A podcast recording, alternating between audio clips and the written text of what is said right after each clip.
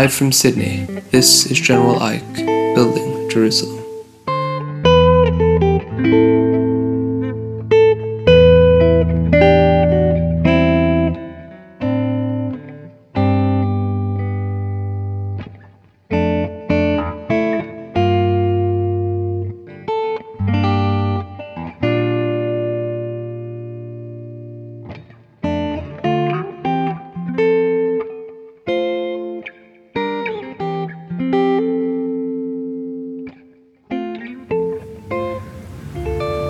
Our guest today is Omar ibn Mahmoud.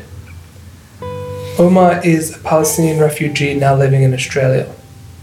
He is a uh, repairer of medical equipment, especially dental equipment, and he is a Muslim. I wanted to say a devout Muslim, but he insisted just a Muslim. Omar, it's a pleasure to have you on the show. Thank you, Eric. It's a pleasure to be here.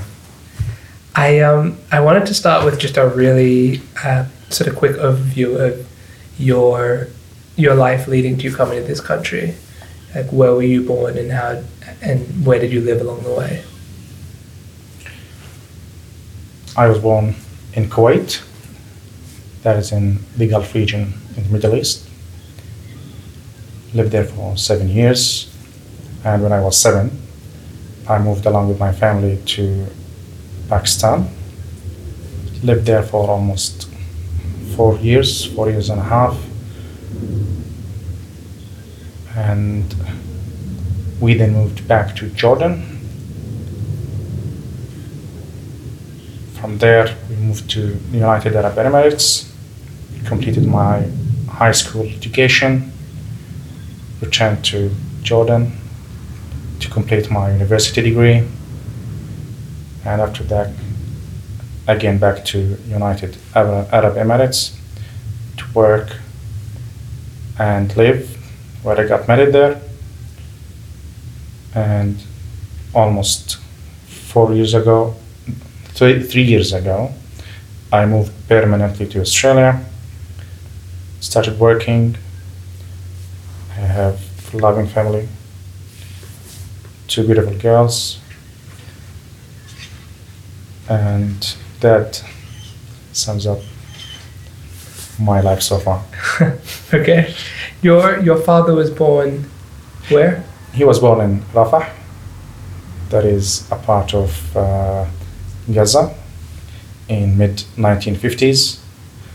But when he was six or months years old, I'm not sure, he moved to Kuwait and lived most of his life in Kuwait. And your mother was born? She was born in Jordan, and she is Jordanian. And your parents met in Kuwait? Sorry? Your parents met in Kuwait? Yeah, yeah. My grandparents from my mother's side, my grandparent uh, used to live in Kuwait because Kuwait at that time, in that era before the Iraqi war in the 1990, for a very long time was considered the developed region where you can work and make good money and good life.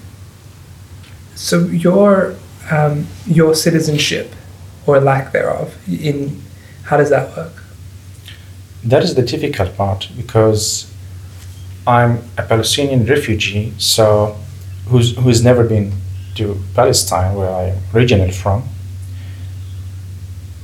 So I can say I'm Palestinian, but I don't have a citizenship. I'm holding a travel document from Egypt that allows me to travel, as they say in the uh, in the document, to all the countries in the world. But actually, I have limited access to countries of the world, even Egypt itself. And that that's because your um, the citizenship laws. What is that in Kuwait at the time? Where that you get citizenship or from your father? That is basically still applies in all the countries in the in the Middle East. You don't get the citizenship of the country where you are, where you are born, but the citizenship or the status is inherited from your parent, your father, not from your mother. And is is it very difficult for Palestinians to get citizenship in other Arab countries? Almost impossible Almost, almost impossible. impossible. Almost impossible unless you make uh, a big investment or if you are if you have lived there long enough and not only that if you have the good connections with the right people who can uh, nominate you for citizenship so normal people even if they live for a very long time they are not eligible for citizenship Why is that? Because the countries prefer to maintain their cities, their population, and not let the uh, other citizens from other countries uh, get the same uh, advantages the citizens get. That's the general situation. Do you feel like that's that's true of like uh, people from other countries in general, or like more? Sp- That's that's mainly for almost all the other countries in general. That's right. so most most countries in the region don't want anyone coming from outside and getting citizenship. That's correct. Is it is it more difficult for Palestinians than it would be for? I won't say that because once you get the, the chance to be a citizen, you can get a citizenship. Mhm.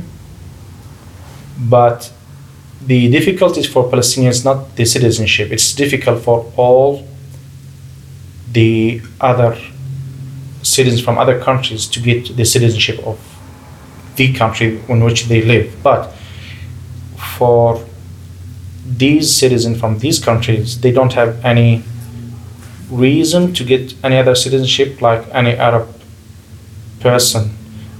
Why would he get another citizenship? It's really critical for Palestinians because they basically most of them they don't have the right to live in their land, and traveling among these countries is so difficult that these countries don't help them travel more easily among these countries. So they won't let them settle, make it harder for them compared to other countries to travel, hoping that one day they will get back, come back, return to their homeland.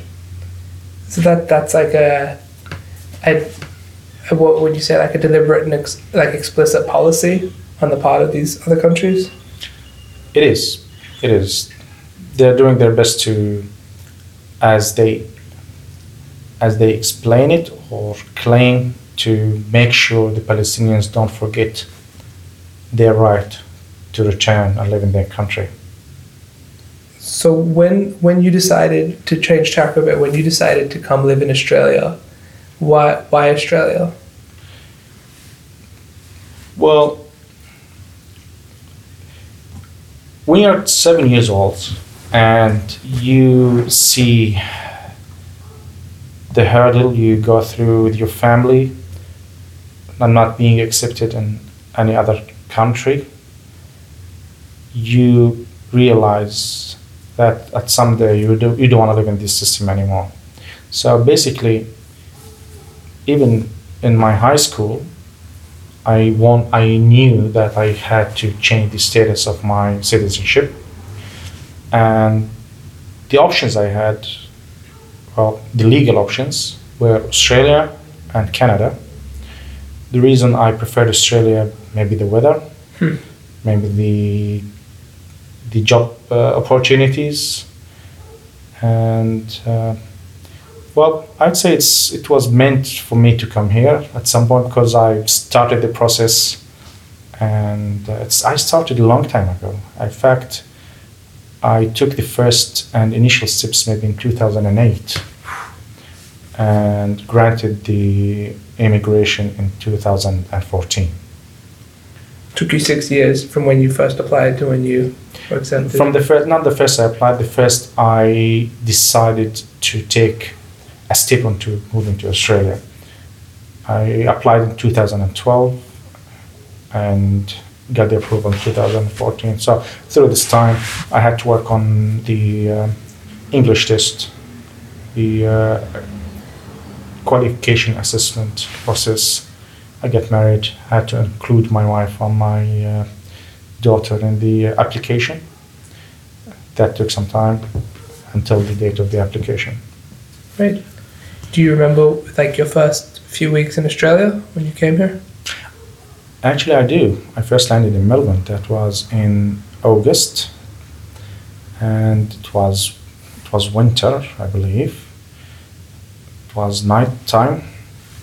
It was really dark, and uh, we stayed in a hotel in Melbourne CBD, and spent the following ten days just uh, traveling. Not traveling, just uh, checking the neighborhood in Melbourne. I really liked it. I really liked the uh, the multicultural life in, in Melbourne. Um, the coffee. Uh, yeah. How did it feel? Like, what were those first few days like for you? Well, when I came, I came for a holiday. That was the first. Uh, that's the first. The, that's the reason for the first visit. I came to spend a holiday to make sure that uh, I landed here and uh, consolidated my status. And it felt like a new life awaiting me. What's really interesting is uh, during my almost 30 year before moving to Australia, I traveled overseas to Europe in two occasions, once to Netherlands and once to Germany. And I remember, I remember when I first arrived to Australia, it was really nice to understand what other people talking in the street, rather than other than hearing people talking Deutsch or Dutch and having no clue what everybody's talking about in the street. So that, that felt good. Uh, yeah, at least I understand what people are seeing in the street. So you came to to Melbourne first, and then afterwards, soon after you came to Sydney. I returned back to Dubai where I used to work. Uh, completed eight months of. I stayed there for eight months work. Then I thought it's time to move forward. Came to Australia, Sydney, because I have some relatives here in Sydney. Uh, I thought they may they might make it a bit easier for me to live and blend in the community. And uh, I was blessed enough, with Allah's help, of course, that I found a job really quickly and got reunited with my family. It was about this time I think that we met, right? That's correct. I think it was the first week in my uh, arrival here in, Sydney. Uh, it was a very interesting experience, uh, a first time experience, and uh, it resulted in a friendship that is still uh, going on. Alhamdulillah, man. Yeah. I do you want to tell the story from your point of view? What that was like? You were young, younger for sure. Uh, and I remember that you stopped and was like, wow, what are you talking? What is this language you're talking? You're, I, I, I believe you knew it's Arabic, but you wanted to understand the accent because I'm not sure if you were aware of the Palestinian accent or the Jordanian accent, in fact, because I was sitting with Jordanian people at that time. And you introduce yourself as a Jew person. It was a shock for me. It was the first time in my life I see a real person, a Jew person, in face to face. So, yeah, I welcomed it. It was uh, was hard, honestly, to say yes because uh, I had some doubt at that time. Although the guys who were sitting with uh, with us were like, mm, not really welcome. And then we met again in the city. We had a good talk at that time. I remember and uh, I think your study for psychology helped a lot because you knew what kind of questions to ask and how to take the conversation from any point that you are at. That's thank you. I um, I really I remember that as being like a very um, pivotal moment for me as well because um, when I I think uh, talking with you was the first time that I really spoken deeply with a Muslim about Islam, and um, it was it was transformational for me because like I I, think like that was um, when I, I sort of I, I think the idea that I had in my head before going in was like of um, Islam is this very scary thing and Muslims is this very scary thing. And it was um, and just it was utterly alien to me and then one of the things that really um, that really shifted my what would you say my disposition towards this was um, sitting with you and, and discussing uh, the stories of the Prophet Muhammad sallallahu alaihi wasallam. Um, I, I feel like for some time I'd, I'd sort of I'd been interested in a whole lot of different religions and um, I suppose cultures in general, and I've noticed that you can learn a lot about a culture, whatever sort of culture, from like what who who's their example of the person that is the best, like that has lived the best, that lived the best in the world, and like what sort of traits did that person have? And I really, um, I feel like, you know, with a lot of like the ancient Greek heroes, they're just people who are really strong, like Her- Heracles. He's just he's good at fighting.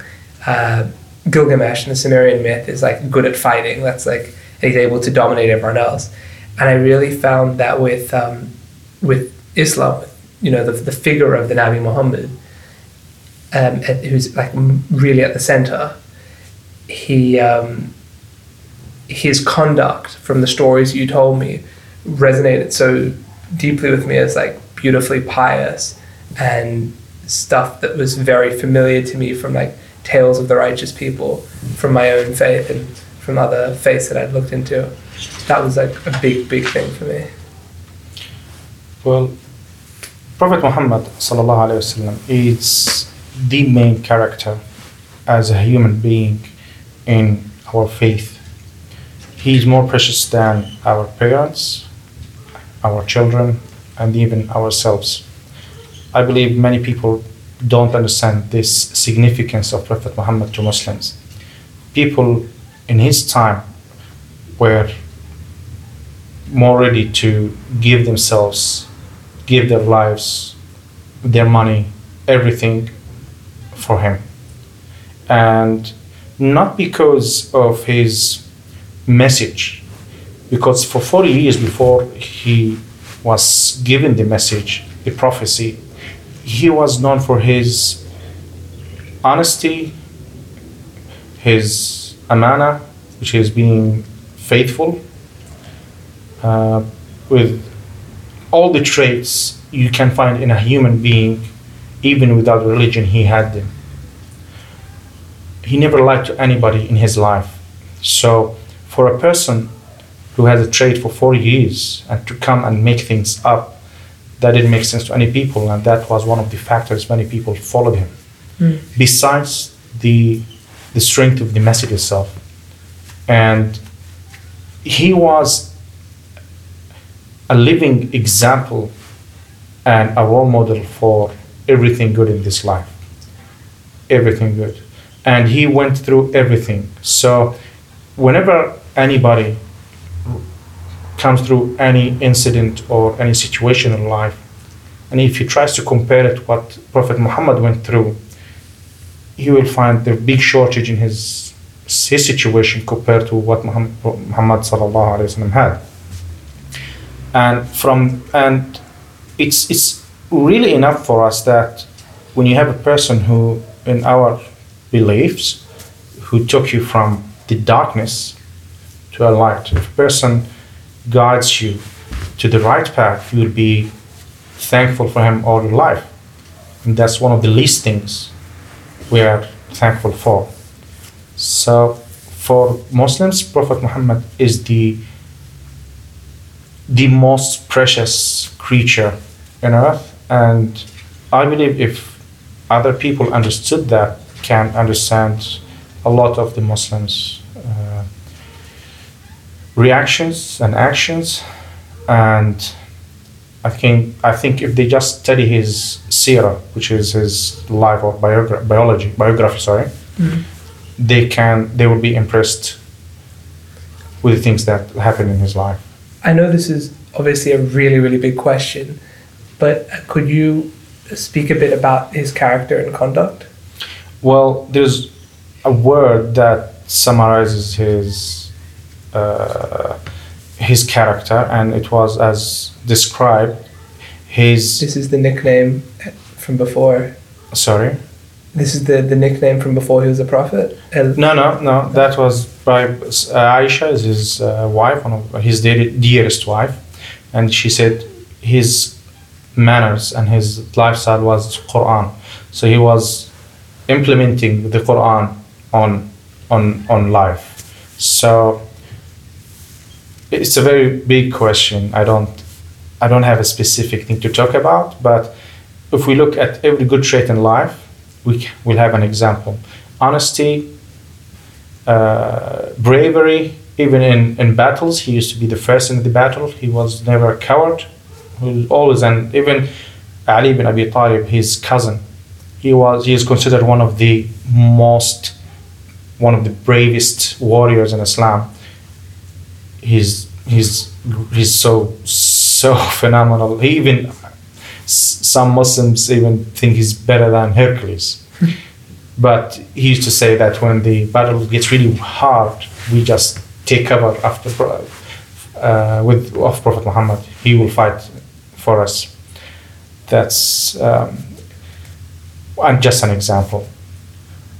So yeah, it's it's it's a big question. Very big. Uh, very big. Can I try to narrow it down here for you? So, so th- there's a sense I get from from speaking with you and from speaking with, uh, I think a, a bunch of Muslims since you, but real, but I think I've really first noticed this from speaking with you, that when um, when I hear Muslims speak about the Rasul, um, that they they uh, they speak about him as if he's someone they know personally. That's that's the impression I get. And so, is that is that something that resonates for you? Do you feel like you have that that sort of personal understanding of him?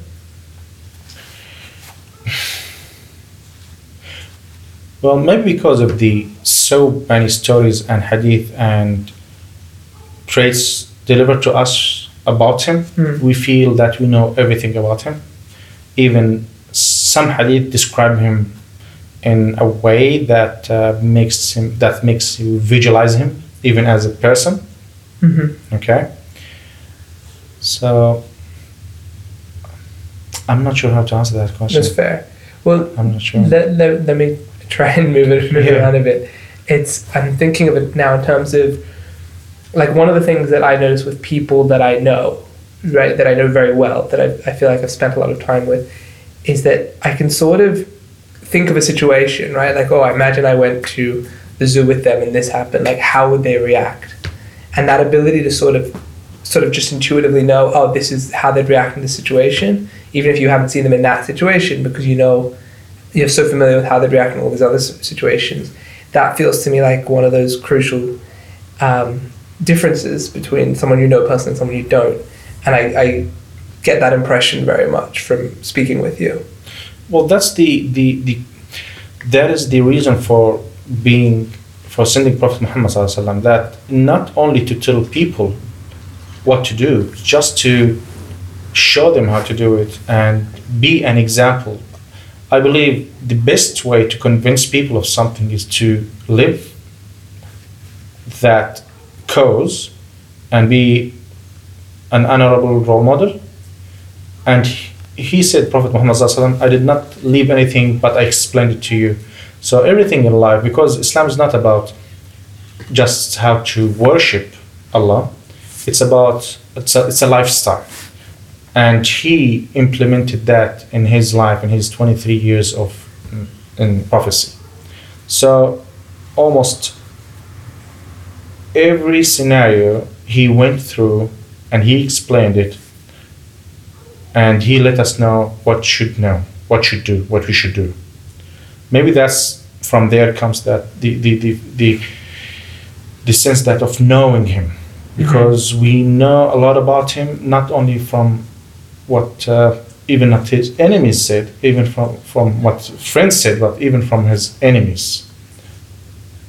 And I think, if I'm understanding the question well, I think that hopefully uh, Yeah. answers your question. Well, that that's it. I, I the impression I get is that when um, when a Muslim is living consciously, like there's this line in um, just at the beginning of the second chapter of the Quran.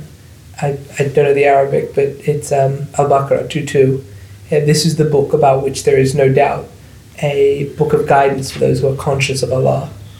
And I was um, I was really interested in this idea of being conscious of Allah, and part of what that idea seems to represent to me is is a state of being, um, let's say, undistracted by specific details, and like aware of the entirety of the situation, and and what seems to arise naturally when with that awareness for Muslims is to conduct themselves really um, sort of uh, with with some sense with a sense of awareness that they're conducting themselves like the prophet. As I said, Islam is a religion that asks to ask its followers to give their best in everything, and many were uh, many acts of worship in Islam are self uh, self monitoring. I believe if that's the word. Mm-hmm. So it's it's mo- you can do a lot of things in uh, in hiding, or you can uh, you can manipulate people. You can to show people what uh, what you do is not what you have in your heart. Okay, Right. you can deceive people, but Islam in, in general is tends to make the most of people internally to have something we call wazir. Wazir means you have a conscious that will always push you forward to the good because you have to go to do good to do good because you know there is an afterlife and you're gonna be uh, judged on what you did, not on what people thought of you. Right. And Prophet Muhammad sallallahu alaihi wasallam said, "If you follow what I do and what I live like, you shall not uh, fail." Hmm. So if, if I could just, um, I, I really feel that like that this this is such a fruitful um, topic of conversation. Once we once like you really sort of pull the pull the skin open on it. So just um, uh, if as an example, could you give an, ex- an example from the Hadith of the Sunnah about the um, say like the the charitability or the mercy of the Prophet? Okay. I have two contradicting things in my mind, so I'm trying to choose one. okay. can I can I just narrow it then, like in terms of the way, the the sort of general mode of conduct, the sort of way he would interact with other people. Okay. All right. So, as I said before, that we are always looking forward for looking for rewards, mainly in the afterlife. So it's not about this life because this life is just a path in in our way in our way to the afterlife, which is a divine living, heavens or hell. So in our 60 or 70 years, it's like a test, and we know the the answers. Or but the, the, the thing is, we know the questions, but do we know the answers? There are answer are questions about religion, about life, about creator, about prophecy, and about what you do in your life, and the the the, the most important thing while we know the questions, are we prepared for the answers?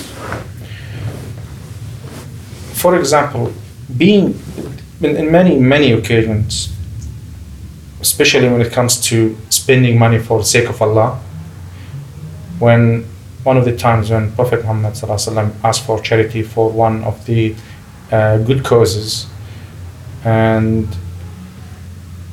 one of the highest companions, Abu Bakr, when he came and he brought his all money, all his fortune, and he put it in. Uh, well, that was Umar al-Khattab. He brought half of his money and he put it to to Prophet Muhammad and he told him, "What did you leave to your family?" And he said, "I left the half." And then came Abu Bakr, the greatest companion, and he brought all his money, and he told him, "What did you leave to your family?" He said, "I left him Allah and His Prophet."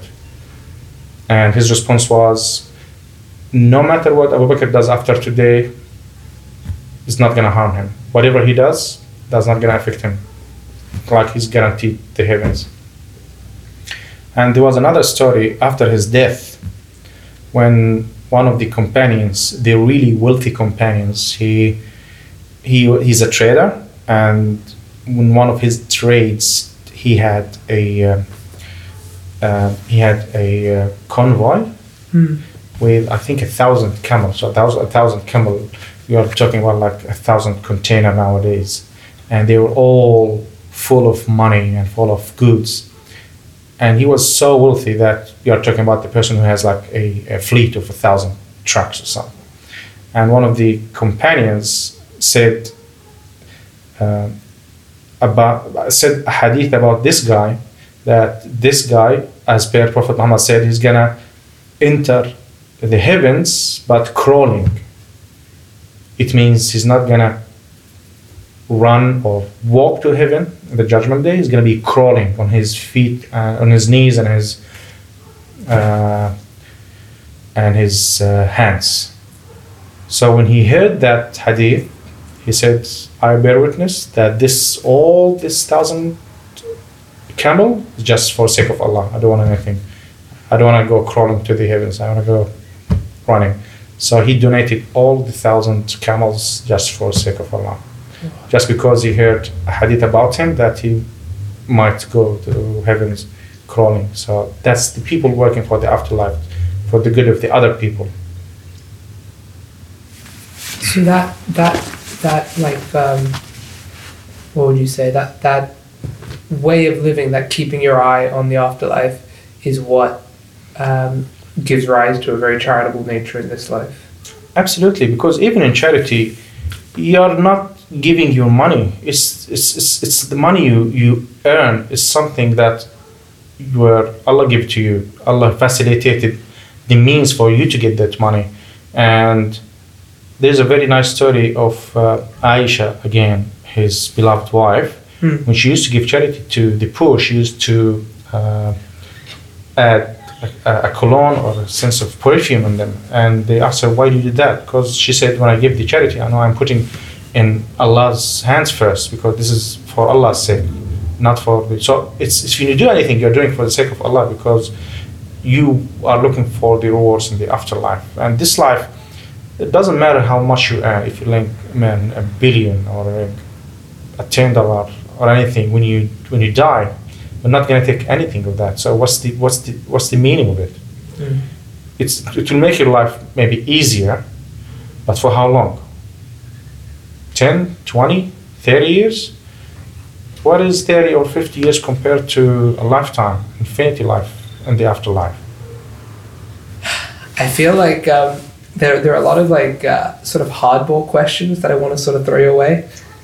So um, is it, is it cool if I throw a few and then you you uh, if any that you're not comfortable answering, we don't have to Go ahead. podcast.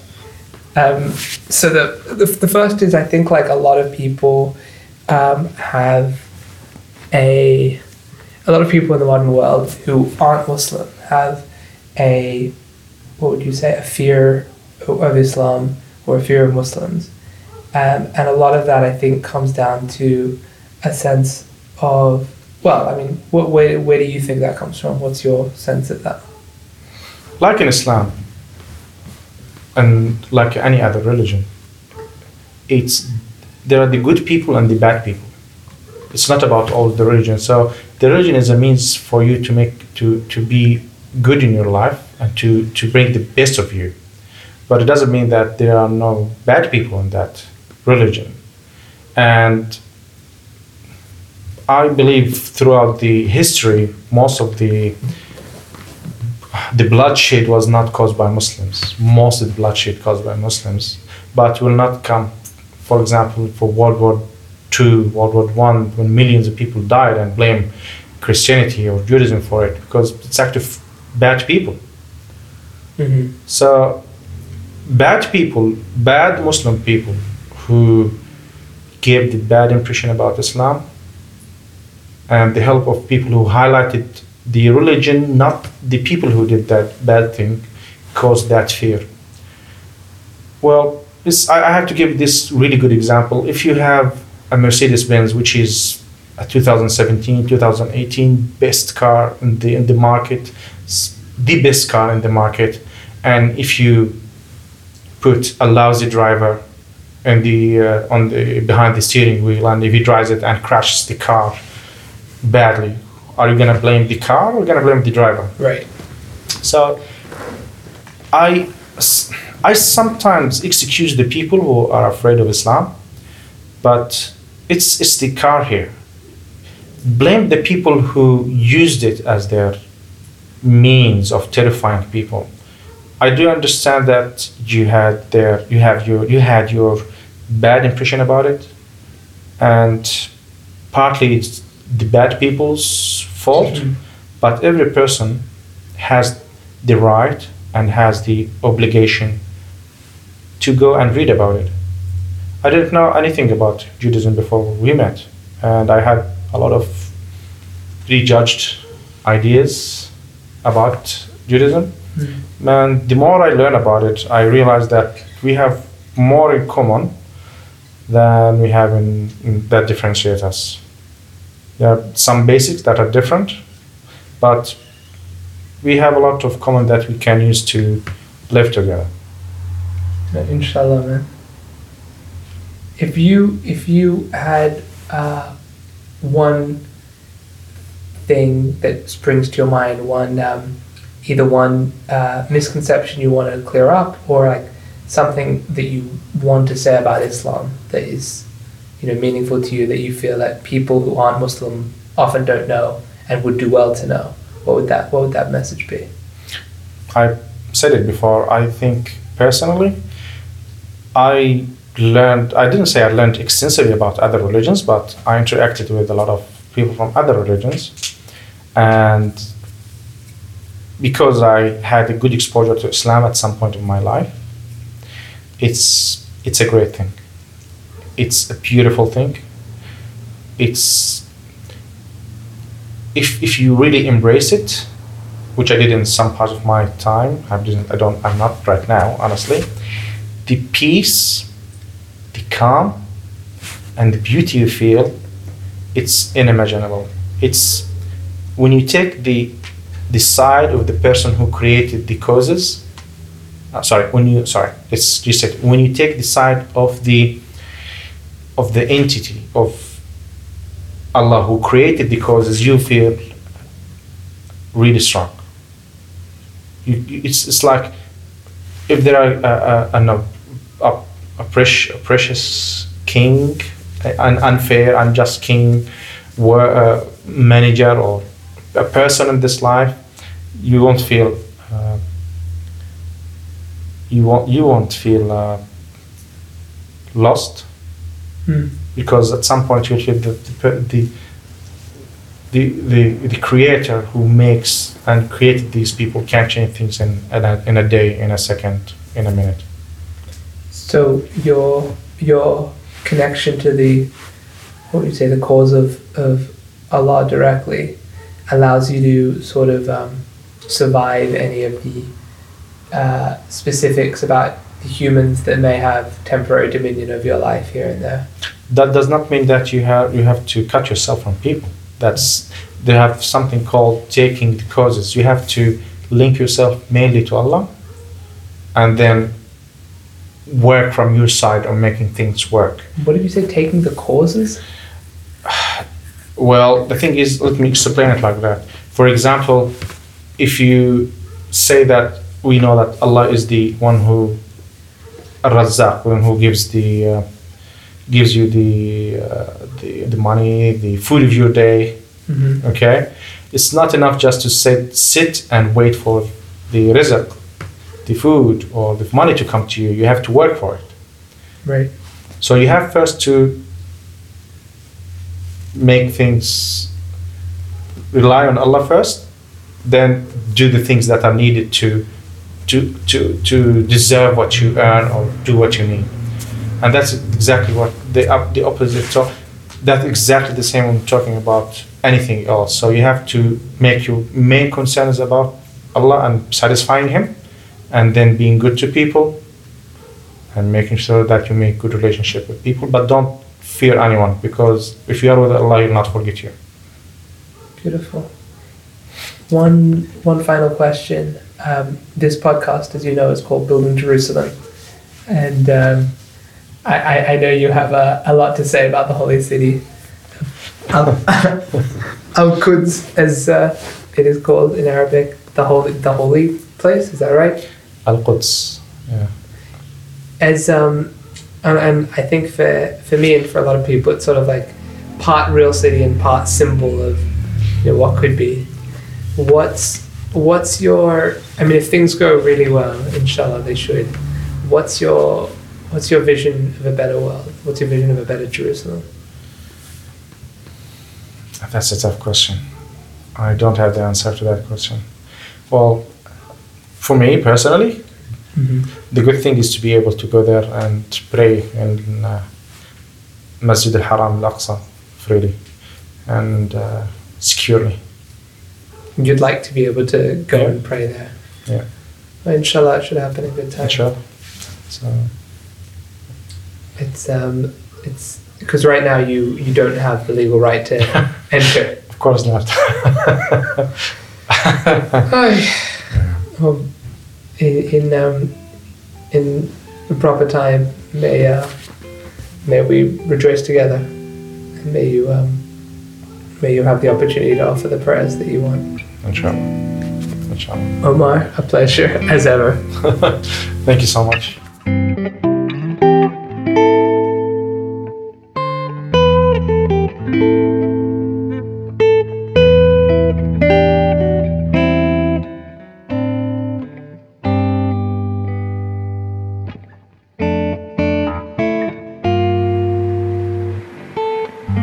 Thanks to Perrin Walker and Daniel Kenny.